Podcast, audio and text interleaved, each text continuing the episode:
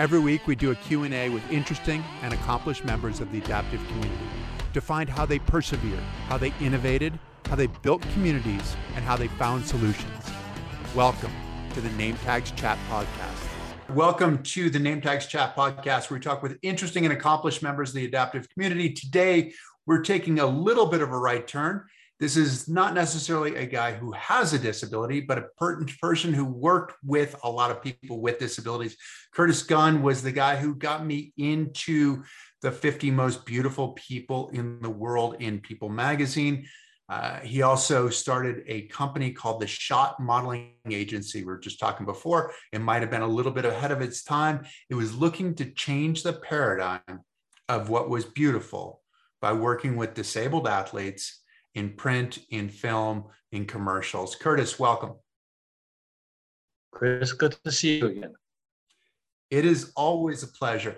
How did this come about? Was it the Paralympics in 1996 that sort of sparked your interest to say, hey, I've seen a little bit because we weren't on television a whole lot in 1996 either. But there was a little bit. Was that some of what you saw that said, I think that this could be a way to empower a pop, part of the population to change what we think is beautiful. What how did it all come about for you? Really nothing to do with paralympics i saw a commercial and i think it was a sears commercial and there was a person in a wheelchair and it just blew me away. I said look at that. And then i said wow where am i going to find this is an opportunity because I believe that I did my research that I found out that basically at that time, 7% of the population in the United States had some form of a disability. Okay. And from that right. point, I just felt that in the advertising world,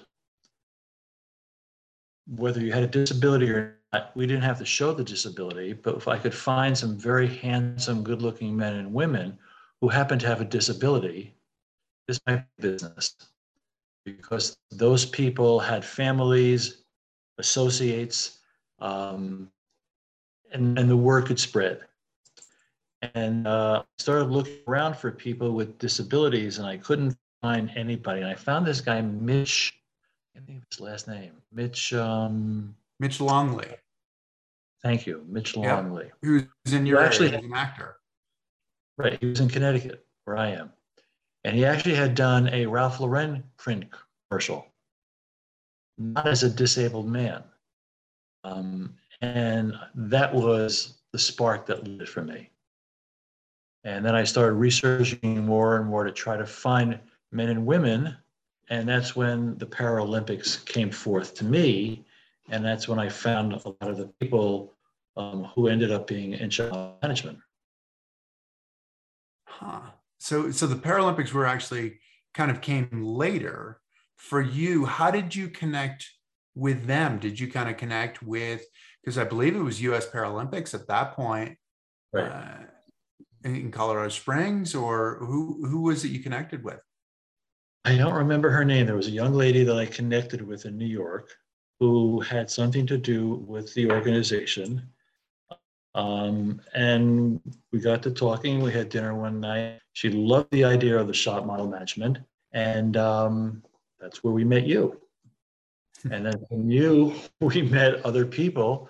Um, and obviously, I was looking for people that were really good looking, handsome men and women, because this was, in a certain way, it was modeling. It was modeling. We wanted good looking people. And I developed this philosophy that if you really look at a print ad today, you saw someone in the ad, you can't tell if they're disabled or not. They could be. They could be sitting on a chair, sitting on a bed, sitting in a car, sitting on a beach. They, who knows? They could be. And that's what I used to say is that my models could do either a disability modeling or they could do a regular modeling because they were all very good looking people. They could compete with the regular modeling agencies that were out there as far as beauty, which was the, the measurement that bookers were looking for. So it's beauty, but it was also a bit of depth of story like there might be a bit more because i mean you, you could talk about like a newspaper insert or something like that but if that person has a bit more of a story you might get a bit more out of the advertising if somebody hears about it if there's if there's some publicity around it whatever so with the 7% which actually now you're talking about 7% then but at the time or now U.S. Paralympic or uh, the International Paralympic Committee is is saying we the 15, right? 15 percent, 1.2 billion people in the world. That is their com- campaign, and and exactly the same thing you're talking about is that there are people who are in the community, but at the same time, they have friends, they have family, they have you know whatever classmates, these kinds of things that might affect what's going on commercially. How hard a sell was it for you? Exactly what you're saying is the point was is that my feeling was that showing a disability um, would on an advertising basis, you know, sex sells, all kinds of things sells. And my feeling was that a disability, showing a, a disability in a beautiful commercial or a print ad or a film ad or what have you, brought a microscope onto that advertiser, uh, a different side of that advertiser. But it showed that they had a different aspect about life, about products, about, about things in life. How difficult was Very difficult. You, you were asking them to take a risk to a certain extent, right? I mean, and sometimes it seems like in sales and marketing, it's easy enough to do what everybody else has already done. And you're saying, hey, we can revolutionize this. We can change, we can change the world. You can you can put yourself on the map as the most progressive company out there, which sounds like an easy sell. But at the same time, there's a lot of trepidation for a lot of people. Did you did you feel like at any point that you kind of got a bit of a breakthrough um, it was selling, selling, selling without any real result. It was, it, part of it was, Chris, was um, located in New York City. And most of the photographers in Manhattan live in and work in lofts.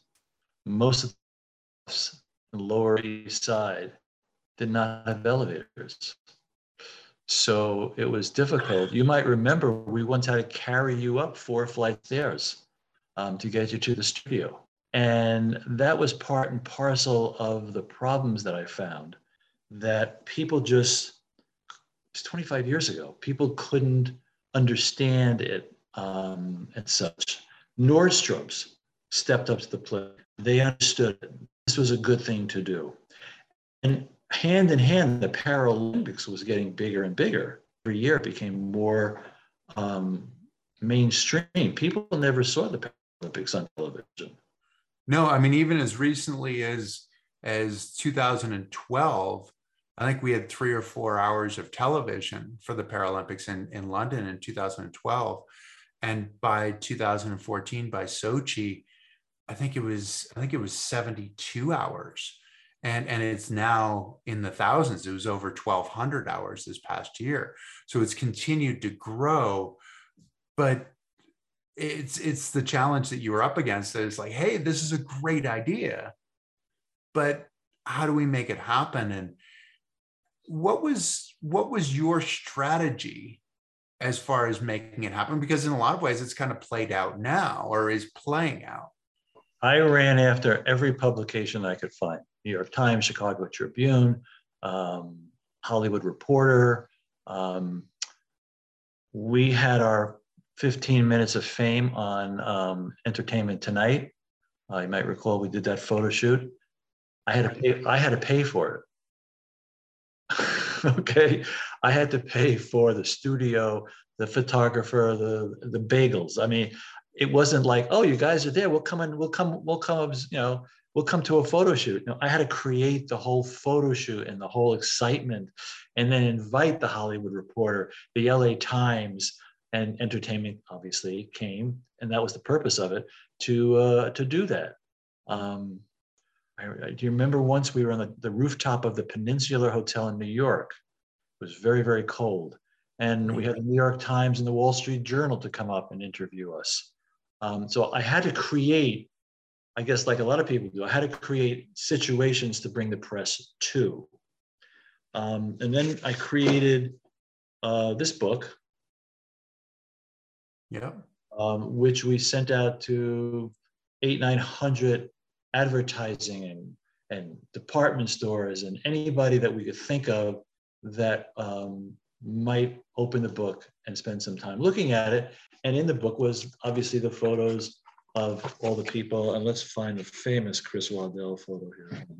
I might look a little bit different for the audience right now. You guys will recognize him immediately. Ah, yes. This was the look um, that we were going for. Another famous Waddell shot.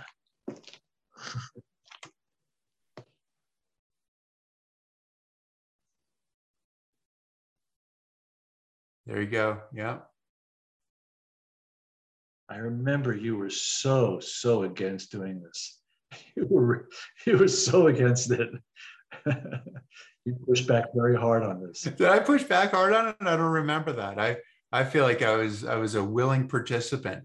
Uh, No, you were up into up into the makeup. You were. That's when the, whole. Thing, up until the makeup with the uh, with the the mask, they painted a mask on me, and so sort of a a Zorro esque kind of look, and it and then we created a, a, a 15 minute video. I brought a videographer in, and we created another photo shoot, and we filmed all the models being photographed, and that was part and parcel of this that went out to all these advertising companies and booking agents and casting agents, New York, Chicago, Los Angeles.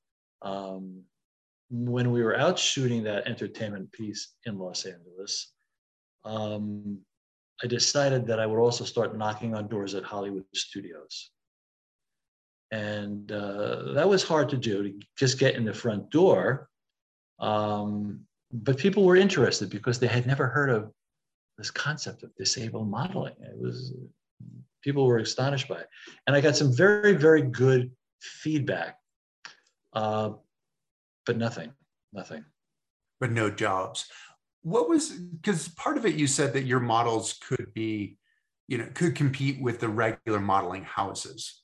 So you could you could have somebody with a disability, or you might not show it. You could do a glasses commercial, and hey, if I'm doing a glasses commercial or an advertisement, it doesn't really matter that I'm sitting in a wheelchair. But what about the other? What was that part of the pitch? Was that that here are people who who happen to have disabilities who happen to be attractive or that the disability helps make them more attractive and possibly more appealing to the consumers I used to say that my models go both ways. In today's world, that's a whole different connotation, but that's what that was part of my pitch, and meaning that you could model as a disabled person or a non-disabled person. To do an eyeglass commercial, you were good enough, handsome enough, pretty enough to do that commercial, um, and the fact that if it ever came out that you were disabled somehow, some way, that would actually add a little more pizzazz to that company's um, image that they're using models that have a disability. And that was my that was really my my idea, my pitch, my pitch, my pitch. Um, and I think 25 years ago, it was so radical that people just couldn't wrap their heads around it. Whereas you see today, as we were talking earlier, um, a lot of commercials today are using uh, Paralympian athletes and even non athletes are showing up on print and in commercial ads, in television and in film, Netflix films, uh, series films. Uh, you'll see it all the time now. And it's like, oh, it's, you don't even, know, I sometimes watch, I think it's fun, a fun show. There's, prob- there's a program called Moms. Um, it's a sitcom kind of thing. And this is a mother and daughter, they're both out, you know, recovering alcoholics um, and the problems they get into. But the mom is dating a guy who's in a wheelchair, and his whole time on screen is in a wheelchair. And he's a well known actor. You've seen him as a character actor a hundred times. But this is a main character in a current today television show. 25 years ago, that wouldn't have happened. It, and and you know what? And I don't know the answer to this, and I probably should. Is he an able-bodied guy playing a guy in a wheelchair, or is he? He is not disabled. He's not. He's not. Right. He's, not, he's an able guy. You have seen him in television. I, if I took the phone, I could Google the guy. But it's the TV show is called Moms. Right. Yeah. No, I've seen the show, and and and I should have gone and and searched it out and to figure out whether that guy actually was because there was there was another guy who was who was a who was a comic actor uh, and, and, I can't remember his name who was in a in a car accident who ended up coming back and then having you know had been on sitcoms and then came back and and was on sitcoms afterwards. And that's that's one of the dilemmas too right? I mean that's like the the Tom Cruise born on the 4th of July kind of thing. Right, like right. you need the actor to bring in the audience. Correct and you know and so so that that sometimes is the challenge. How did the people magazine thing come about? Because i would imagine people magazine has to be like that's the that's the vehicle that could potentially change the change the narrative for the company. Well this went to people magazine as it did to a lot of publications. And i got a telephone call from them that uh, they were doing the 50 most beautiful people I think it was 1997, 98. It was 98, yeah. You were in Japan, if I recall. We were competing in Nagano. Yep. And they said to me, "We want this guy Chris Waddell, and we, where he's been nominated as 50, one of the 50 most beautiful people in the world." I said, "Wow, this is going to open doors. We want to do a photo shoot like in two weeks. Where is he?" He's in Japan. Uh, and she goes, no problem. Um, can he fly to Hawaii? We'll have our photographer go to Hawaii. And we made the marriage of you going, I, I, don't, I don't remember your side of the story, but somehow you ended, you did get to Hawaii and you did the shoot. I, I got to Hawaii. I did the shoot. We as a team were actually spending two and a half days in Hawaii on the way home from Japan. So we competed in Nagano. And then we had nationals after the Paralympics, which were at Mount Bachelor in Oregon. And I, prior to going to Japan, had been in Vermont. And that's when you had called me. And, and I have to say, Curtis, that you called me and you said, Hey, People Magazine is in, is in for this. And and I know how hard you were selling. I know how hard it was. And and I didn't believe you. I, I, thought, I thought this was part of the selling that you were you were selling me. You're like hey people magazine is in and i was like oh curtis you know like whatever gets you to sleep at night this is good. Like let's believe that people magazine and then you called me back a day or two later and said we need to schedule a shoot. And i said for what? What do we need to see? and you said people magazine 50 most beautiful people. And i was like oh you mean that was real?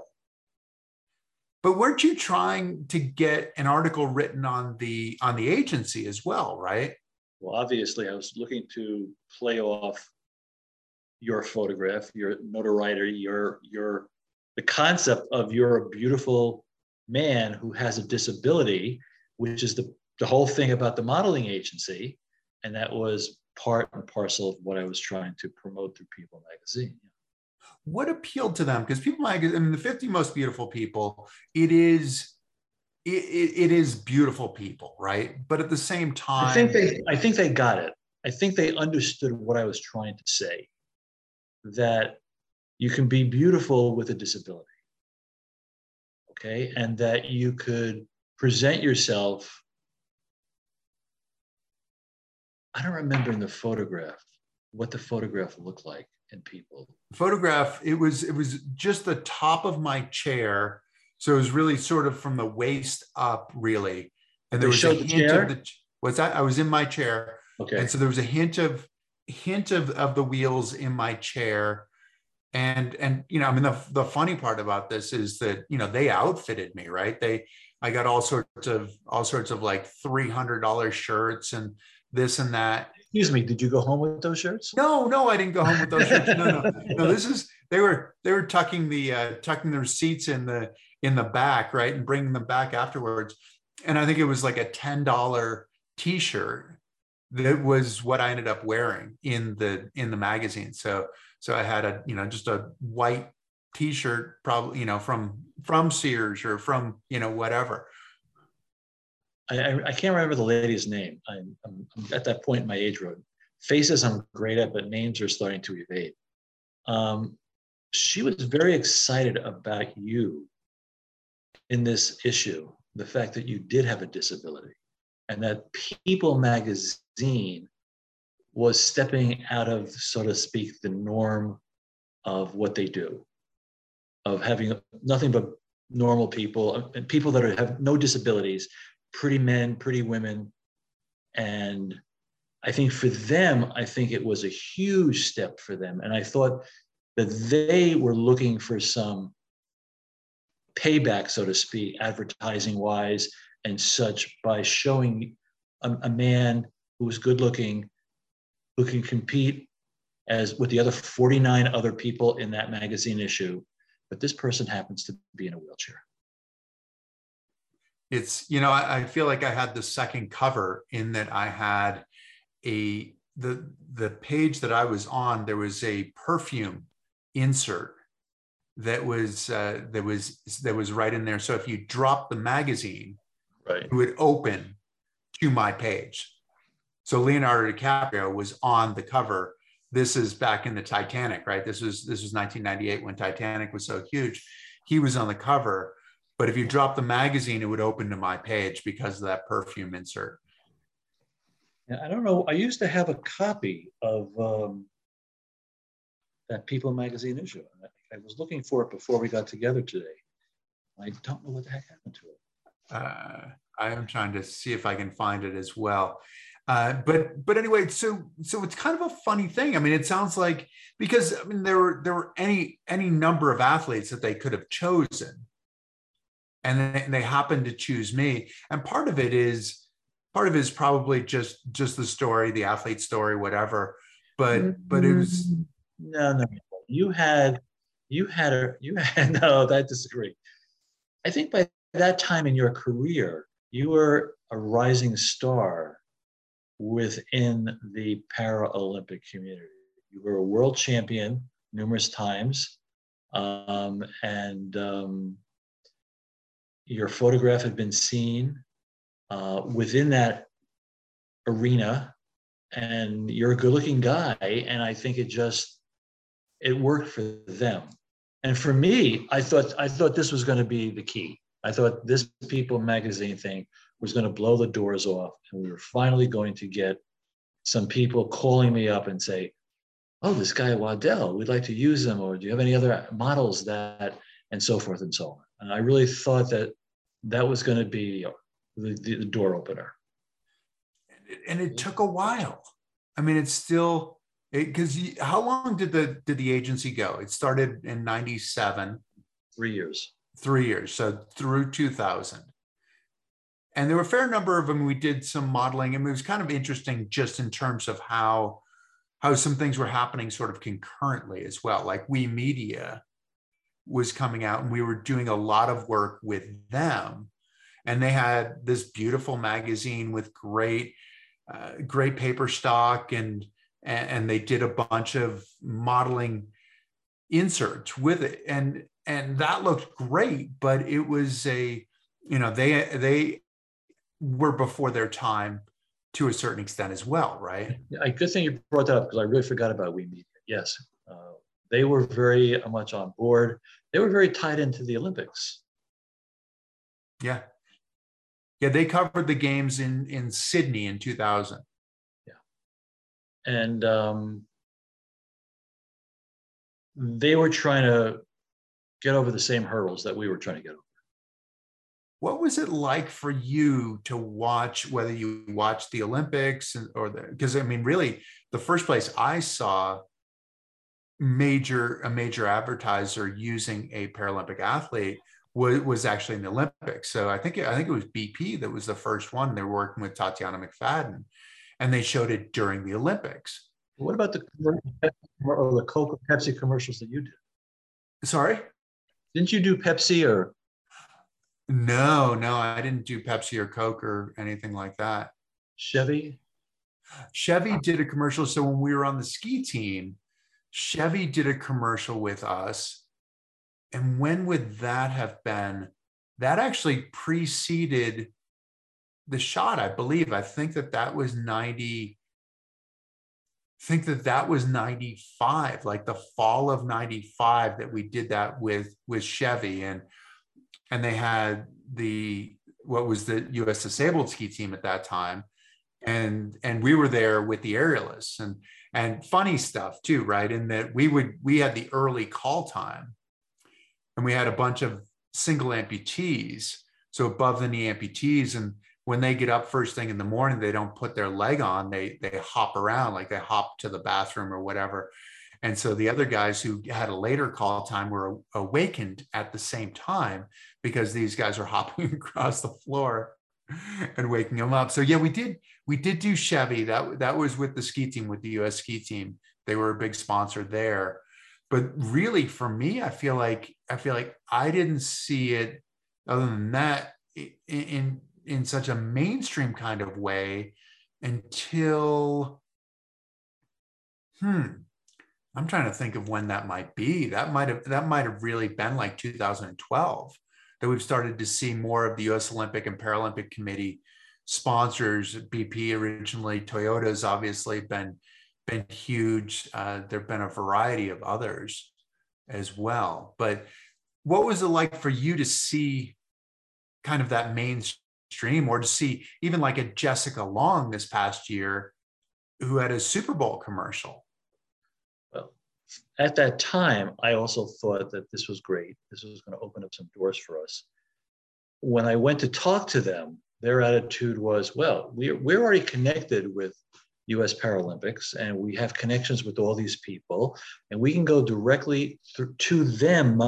So why should we go through you and pay you an agency fee um, when I don't have to pay an agency fee?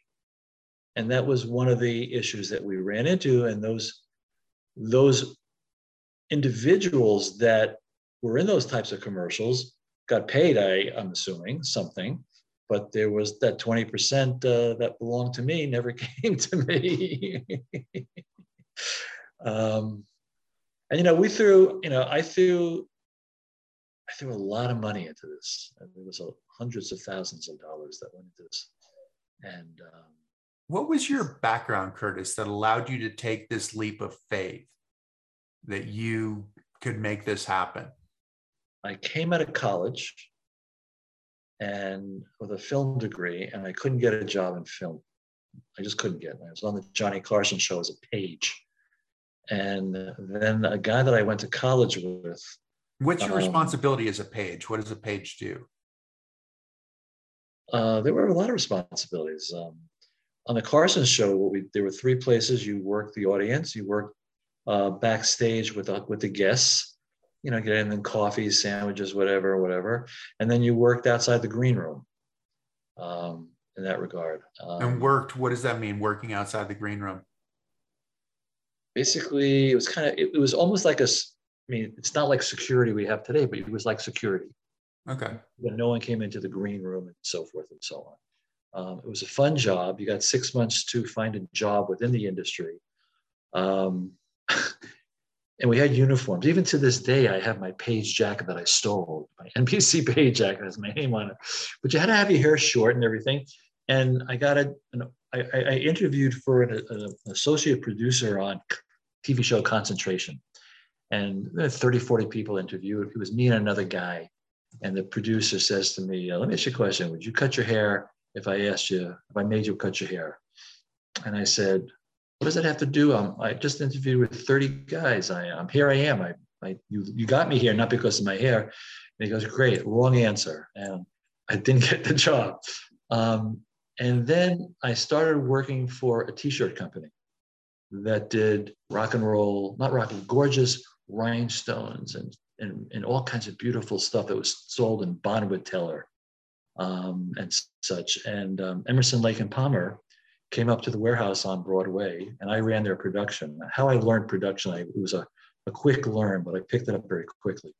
Um, and they wanted to do sweatshirts. And these guys said, "Man, man, man." As they're walking to the elevator, I went, pss, pss, pss, "Come here." And I did these fifty. I did these fifty dozen sweatshirts. I convinced the printer and the guys down on Orchard Street to front me all this stuff. And I, I, I've always had this entrepreneurial spirit, basically. And I started with my partner from college because he was working for another shirt company. We, I borrowed t-shirts from a girl from college that worked at Arista uh, Records.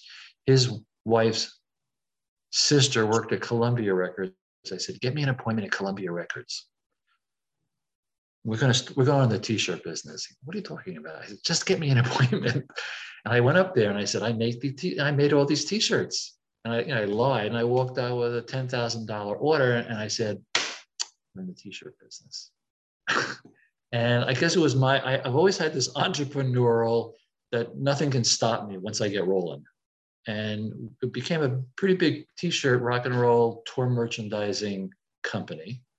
Um, in the end, we're the group that actually put Michael Jackson and Pepsi Cola because we were doing the Pepsi Cola t shirts here in White Plains uh, when he caught his hair on fire. We were the ones that made that marriage. Um, but because of the nature of that business, I had started a family, I bought a house. I realized that um, this was not going in the right direction without going any details. And I quit that and I took a job, didn't know what I was doing, selling second mortgages. And I ended up in the mortgage business for 26 years as a mortgage banker. Before because, you got into the shot?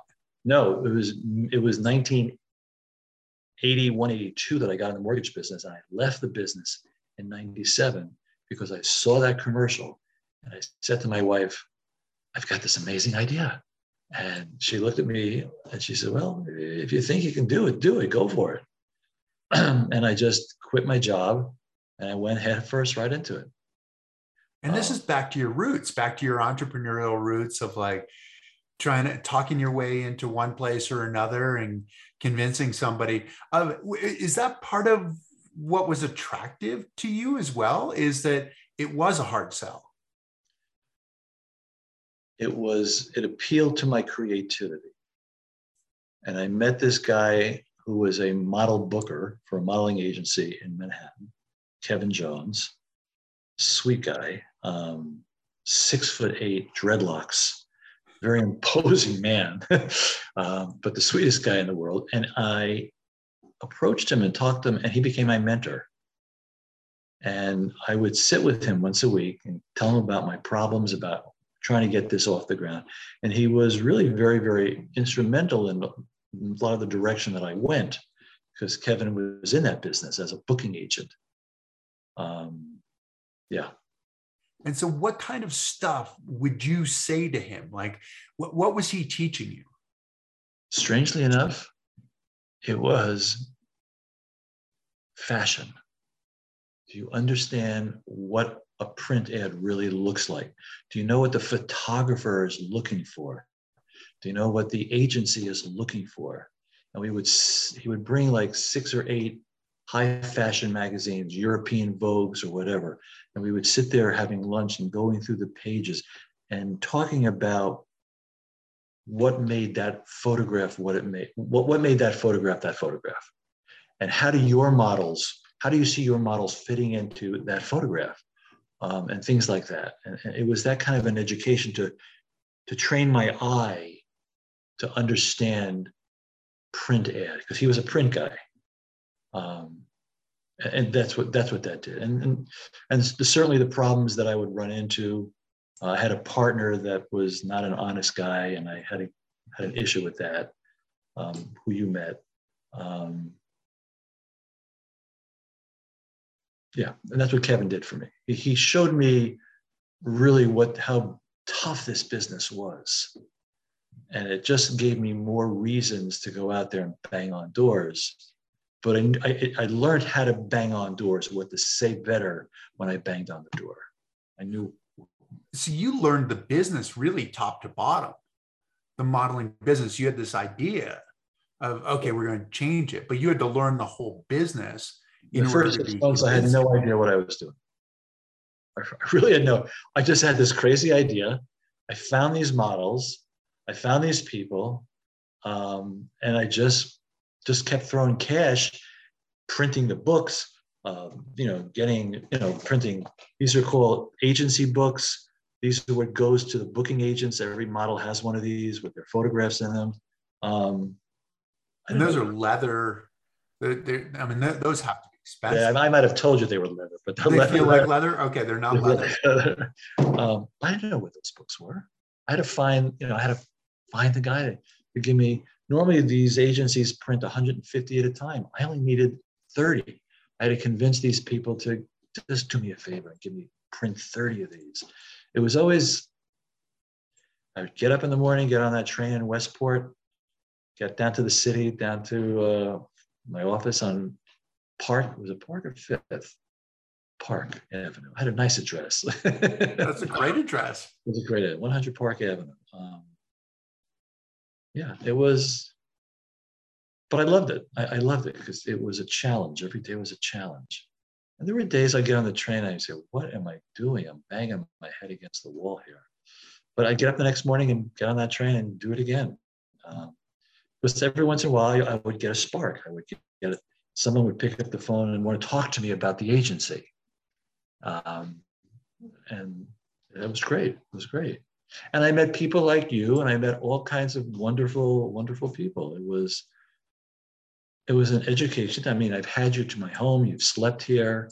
Um, I remember once going out for dinner in, in, in Fairfield. We were at some burger place.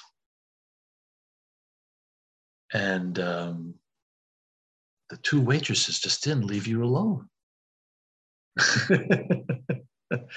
um, it, you know, and I, because because obviously that's why you were in the 50 most beautiful people because because of your looks and and whatever. That's what the beautiful people were all about. I'm sorry to be very uh, um, simplistic about it, um, but it was you know. And I, when Mitch Mitch, yeah.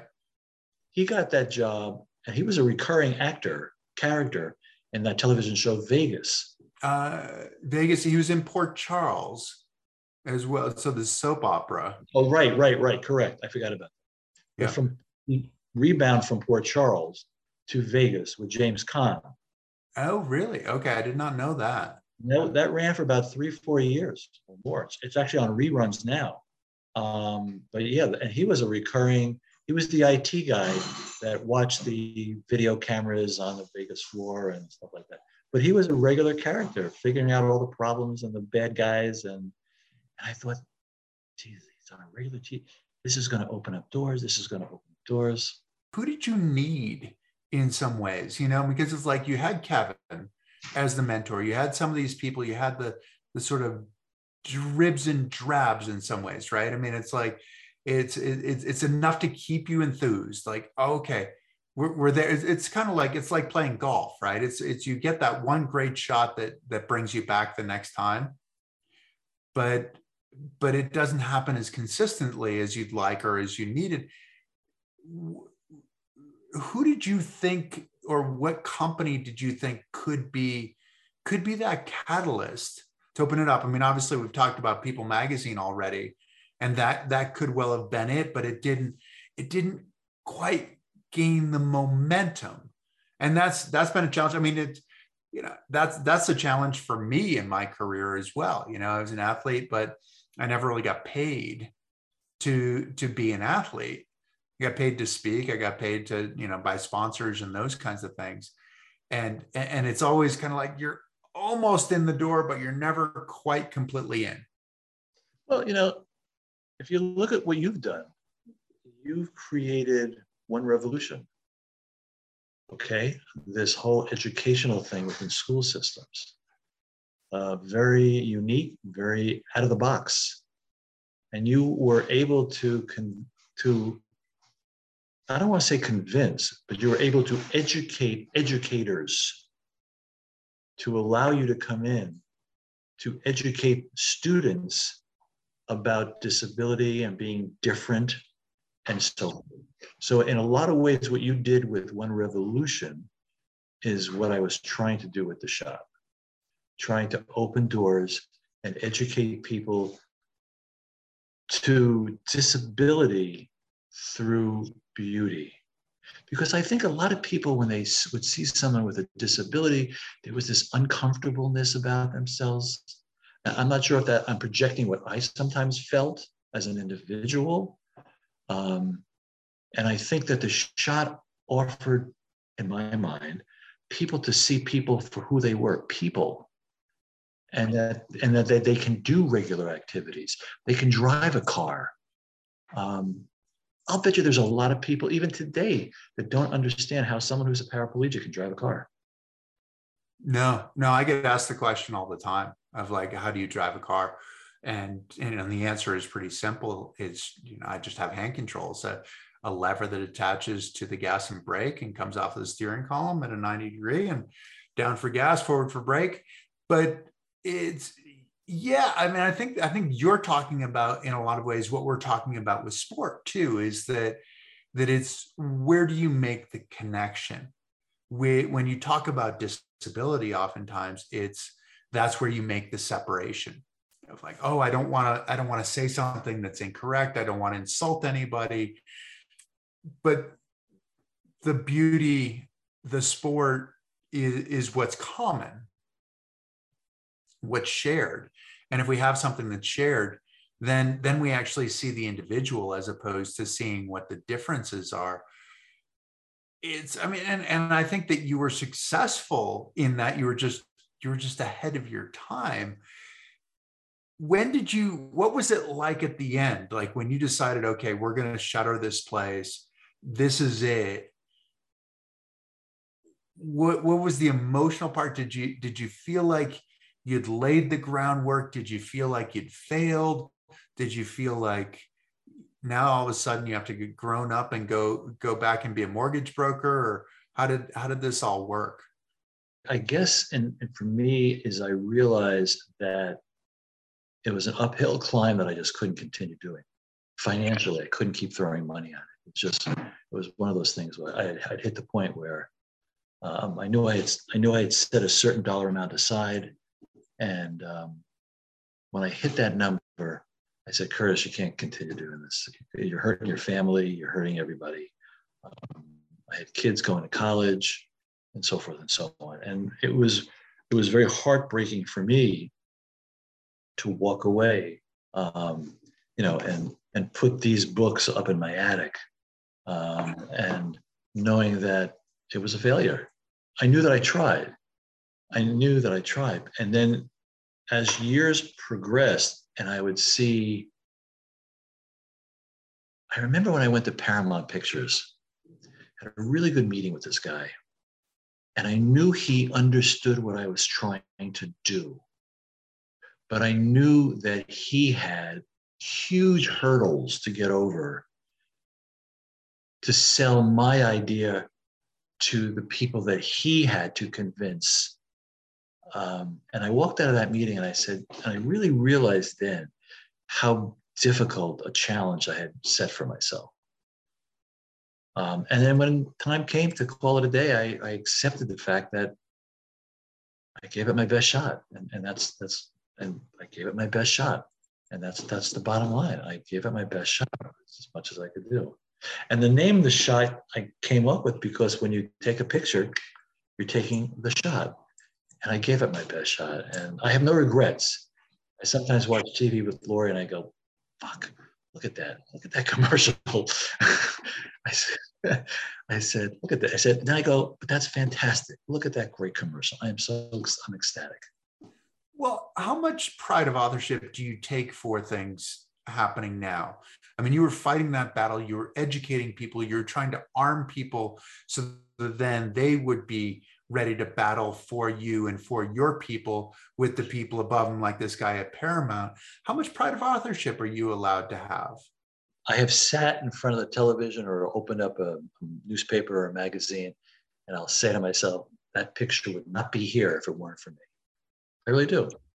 Yeah. I really believe that there's a subconscious undertone of people that got a taste of what we were trying to do today. Oh yeah. And and part of it is what you were trying to do, but it's also what you did. So so it you know success in a lot of ways was always right around the corner. It's like oh if we just get around the corner that's that's the one that's where we'll get to the success. But doing the books, doing the pamphlet, doing the video, it's the whole it's the whole you had to build it before anybody could ever even imagine it. You had to be the one who could imagine it, but then you had to make it real before. And so you're taking all those steps and and then other people are obviously profiting off of off of the work that you have done. But it's is that what kept you going? That idea of it's just around the corner. Like we've done all of this work and the breakthrough is going to be there definitely, definitely. You know, one of our models was Heather Whitestone, mm-hmm. who was deaf, and she was Miss America. We had Miss America in our book, and I said, I always felt that the publicity of a disabled um, uh, Miss America. Come on, how much more in your face do we have to show that people who are disabled can? And she danced. It was all timed out in I mean, it was beautifully timed out. But here was a woman who danced and she was deaf. She couldn't hear the music. She danced. I mean, if that wasn't a reality to people that people who have disabilities do normal things and can do and be don't have as everything that you do in one revolution in a, in a certain way is what I was trying to open the eyes to people think about that too, right? I mean, it doesn't get any higher. I mean, the pinnacle of the mountain in a lot of ways is Miss America. Like this is this is the definition of what of what is beautiful. And I agree with you 100% that we as human beings have an amazing ability to adapt. And we often don't utilize it until we're forced to adapt and, and we see the power the, the power of the human condition in a lot of ways when we see somebody who is adapted see somebody who can't hear who can who can dance because a lot of us who can hear cannot dance. And that that's something that's really very very impressive.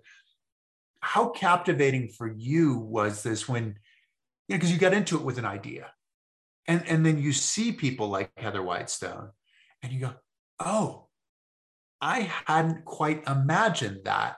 It's it's building your imagination as you're moving forward. How much did that happen for you? I, I, go back to the simple fact, Chris, that, that I think people back then, not today, were uncomfortable with disability. Okay, there was as you said earlier, to say the wrong word or, or say something that might be insulting or belittling. And I think people were, they're, they're, the fact that Coda won an Academy Award for Best Picture today never would have happened back then. Never would have happened 10 years ago. I, I just think that there's been so much evolution. Um, and I think that's why I was some people see disability, some people don't see disability. Some people see people for who they are, and some people don't see people for who they are. Okay? Um, I laugh. I think about this one story I had with you, um, where you were you were at my house, and you were coming in the kitchen for breakfast, and you had these slippers on that looked so so comfortable and I didn't even think about it. And I looked at you and I said, wow, those slippers, you're sitting here in a wheelchair. I'm looking at you and I go, wow, those slippers look great. How do those feel? And you said to me, Curtis, I can't feel my feet. and you're like, oh, right. I mean, it, to me, I was beyond the disability. I didn't see the disability. You know what I'm saying? You understand what I'm trying to say here? Right. I I didn't see your disability. I saw you as a person. You happen to be sitting in a wheelchair, but I didn't really, I didn't see the disability. And that's, I guess that was what I was trying to, to show here, that these men and women were normal people that just happen to have this little thing called a disability, but they can do anything. You were a Paralympian, you went down mountains flying. All these other Paralympic a- athletes set records of speed and endurance and so forth.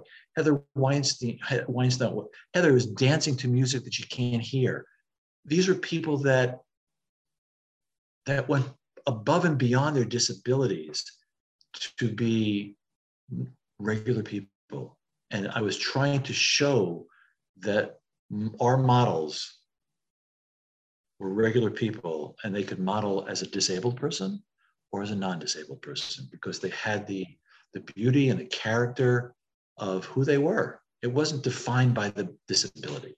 They just happened to have that disability, which I thought for an advertiser was an extra boost to promote their product, to show their goodwill as a, as a, as a manufacturer of whatever they were manufacturing. Yeah, I think you're right. And how much of it is how much of it is sort of the outlier? I mean, you talked about like Mitch Longley, who's who's had some character roles in in in television. Uh, Marlee Matlin was the one that I was thinking about earlier. Ch- Children of the Lesser God. I think I said Children of the Corn, and I was completely wrong in that. But and then you know she was in The West Wing. She was on a variety of different things, and, and in some ways it's an outlier. But but in a lot of ways, what you were looking for is one the outlier, but two to bring the whole group along. And Correct. how much does that outlier, how much does that group then affect the way that you see society in general? Right. So it's so we're talking specifically about disability. We want to see want people to see beyond the disability to see the individual. But I mean, there's so many other parts of marginalization, right? I mean, it's we've got sex and age and and race and and all of these things, right? And how how do we get beyond that to see the individual? How much of of it is is one outlier versus a, a group of people that it, that can affect a greater change that way not just uh, in, in, the specific sense but in the sense of like in the sense in the total sense. That was the purpose of shot model management. Yeah. That was that's exactly what I was trying to do in a nutshell. I mean, as simple as that may sound, what you were saying is exactly what I was trying to promote, trying to show. Um, I, I, don't know how to explain it any other way. I mean, um, you, you, we see today all these changes about um, sexism and and all, all, the things that we're experiencing today in this world. Um, I don't know how else to explain it. I really don't. Do you, do you see it particularly well? I mean, is is this part of what you were bringing to the shot modeling agency? Was was your ability to see the individual beyond whatever category that person happened to be in? That's that's where you figure where where you're, you know, because I mean, if you're starting a business, right? What is the thing that makes you unique? Why should you be here? Was that the thing that meant this is why you're supposed to be here? My feeling was that these people that were in this book were no different than any other person you see in Vogue magazine or any magazine. They were there, as far as their physicality, as far as their beauty, men and women. And if you did not know that this person was an amputee, you never would have known you were looking at this person as an individual. And then if all of a sudden you said, holy, this person's an amputee, wow, how's that possible? They would say, how's that possible? Because it is possible that the disability does not define the individual. And that's, I guess, part of what I was trying to show, maybe subconsciously, but I was trying to show that the disability does not define the individual. And maybe selfishly, okay, I was trying to use the disability as a selling point. Right. To show people that this person has a disability. I got it. But just think about what that would do for you and your advertising as your audience said, holy smokes, this guy's in a wheelchair. Really? He, he really doesn't walk? I mean, I mean, I, I, to me, that was my selfish um, using disability to promote the business because that's what it was. Shot Model, the first modeling agency in the world that had disabled models, and we were the first in the world. Exclusively, exactly. three years, you jumped in fully into the into the job, put a lot of money into it. How were you changed after these three years? How did the how did the experience change you? I've always considered myself a compassionate guy. Um, I live in a small town. I've been in the volunteer fire department for 37 years. I've always given back to my community. I always give back. I'm a, I've tried to teach my children that. And my, I think for me, what really, my two daughters were very affected by the shot model management. That they saw these people not as disabled people, but as people. And um, that to me was one of the biggest benefits, the end result, that my two daughters are, I know, are different today because of what they saw their father go through working with people and meeting people. And my daughters met you. And I guess maybe for me, the end result is all right, so I spent a lot of money, but I learned a lot. My kids learned a lot. My wife learned a lot. We all learned about people and human beings and um, and you're a greater member of your community a larger community as a result. Possibly. That's what it sounded like to me. Well I not, i'm not i'm not perfect trust me. No no no. Not saying that but but you're more connected with your community if your eyes open more and and your kids have their eyes open more. I'm not afraid to connect with somebody who may have a disability. I'm not afraid to approach somebody who I might see in a restaurant or something and say, "Oh, don't talk to that person." I don't. I, I don't have that. I mean, I am. I don't have that. I don't have that fear or uncomfortable. I should not fear being uncomfortable talking to somebody or whatever who may have gone through something that caused them to be a disabled person. Um, and I, I, don't have to talk to that person about their disability. I'm only talking to them about about them. About whatever, exactly. About whatever matters to them, about whatever matters to you, but whatever you share in common. Because I'm so excited that you. We've known each other for 25 years. And I've seen you out in Park City, Utah. We've gone out for dinner in New York, whatever. I don't think once it ever came up any discussion about disability. Just two guys talking. Right. I mean, and that's all it's ever been. Exactly, exactly. There might have been some high points. There might have been some lower points in the in the conversation. We're not saying that we have the most erudite conversations, but you know, it was it was always fun, and, and it was about the connection between us and not about the not about the disconnect, really.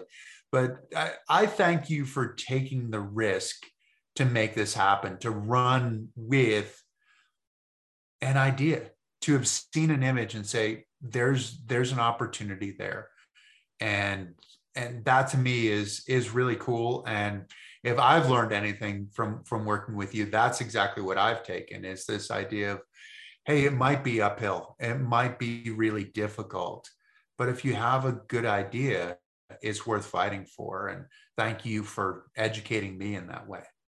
Well i have only the highest respects about you. Um, you're my favorite People magazine, most beautiful person in the world person. um, but I have learned so I have learned so much about humanity from you and what you have done and your one revolution. I mean, I sat through that once in I think it was in Fairfield. Yeah. At one of your presentations, and I was I came home mesmerized. I was I was like blown away by it. It really was. Um, and for that, I, I applaud you. I, I have utmost respect for you. Oh well, thank you so much. I really appreciate that. And and you know, I, as you know, none of us do this alone. And and so this is this is always the hope that we keep that we keep moving forward and we keep getting better as individuals as well. So Curtis, thanks so much for joining us. I realize you, you, you went above and beyond. You, you, you had about a vertigo to get today and still joined us and made it happen. So I really appreciate you. This, this is just who you are though, right? I, I whatever. I hope I can stand up and not fall down. exactly. Uh, thanks for the time and thanks for, um, allowing me to talk about something that was very close and dear to my heart. Yep. And and you touched a lot of people and you touched probably way more people than than you imagined with the shot modeling agency. I think it it was something that really was important. So thank you for doing that. And uh, I'll look forward to seeing you next time. Thank you to all of you for tuning in. We hope that you've enjoyed this. As I always say, if you have enjoyed it, tell your friends, tell your family. Please like us, please follow us. This will come as a, a traditional podcast. And please, uh, please check it out as a traditional podcast. And please tell your friends, tell your family. We'll see you next time. Thanks a ton.